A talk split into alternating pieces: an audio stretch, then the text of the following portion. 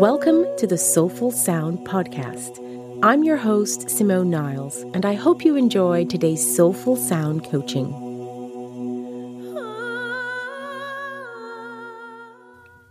Welcome to a new episode of Soulful Sound Coaching.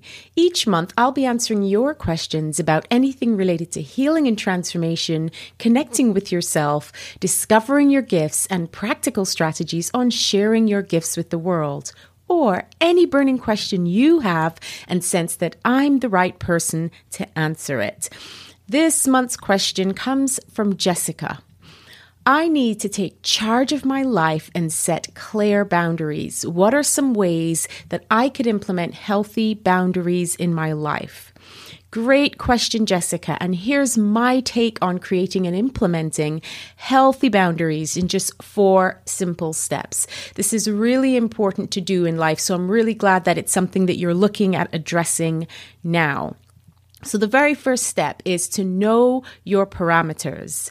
Know your parameters around work, relationships, and other areas of your life. And realize that creating a healthy boundary just means that you know what you're willing to and not willing to accept in your life. And healthy boundaries are linked to knowing our worth.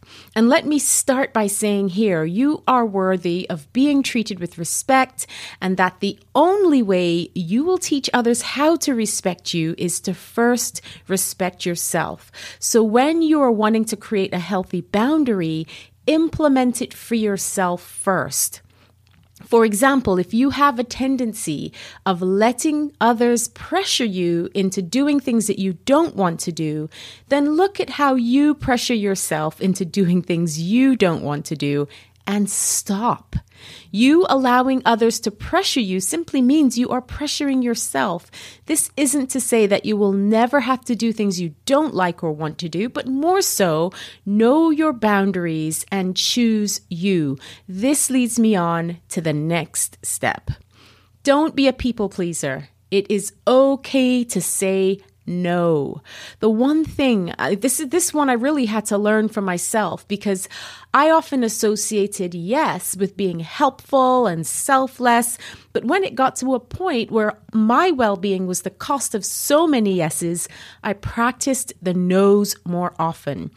It is great to be helpful and to serve others, but not so much if the cost is you.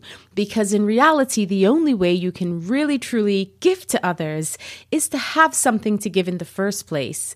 And it is important to give to yourself first. We hear all the time about the example of being on an airplane when the oxygen mask dropped down. The first thing you're told to do is to put it on yourself first, then help others. There's no point in passing out trying to be the help someone else. So, you know, the same applies here. You want to fill up your cup to and then you have plenty to go around. So that was step one, know your parameters. Step two, don't be a people pleaser. And now step three, take responsibility for your choices. How others feel about your boundaries is none of your business or concern. And this is huge. If there's one thing you take away from this episode, make it be this step. None of your business or concern how others feel about your boundaries.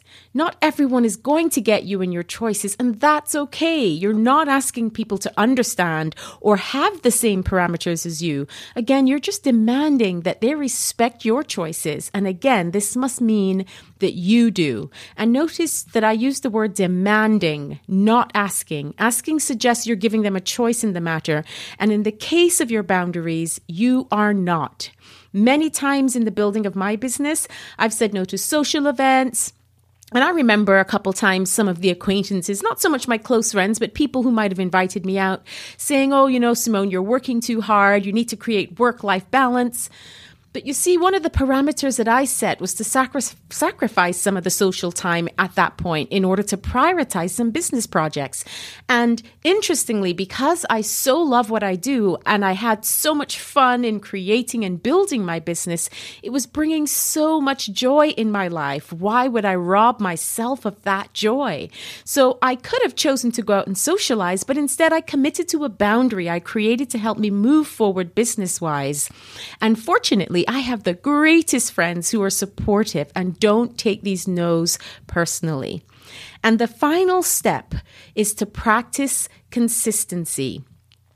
So, yay, I finally said no to someone, or I put my foot down where I normally wouldn't. Oh, okay, you know, that's great. Now what? Creating healthy boundaries and acting upon them are not a one time thing. While it's good to notice and celebrate the small victories, it is vital to be consistent because if you're not used to having certain parameters in place, it will definitely take practice to keep them in place. Consistently, consistency takes awareness, it takes reflection.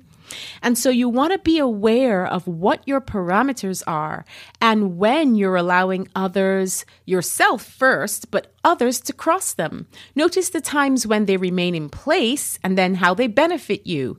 Reflect on what's working and what's not in terms of your approach and make the necessary adjustments. Just take it from one moment to another. This isn't about pressuring yourself. In fact, just the opposite, helping you to let go of added pressure that builds up when you have no boundaries in place. So put these steps in place, Jessica, and explore how things shift in your life. And for anyone listening, what are some of the healthy boundaries you need to put in place in your life right now so that you know your own worth? Let me know how you're going to get on with this. Comment below. Let's keep the conversation going. I would love to know what boundaries you've put in place, how these four steps work for you. And yeah, let's keep this conversation going. Here's to creating boundaries and demanding respect.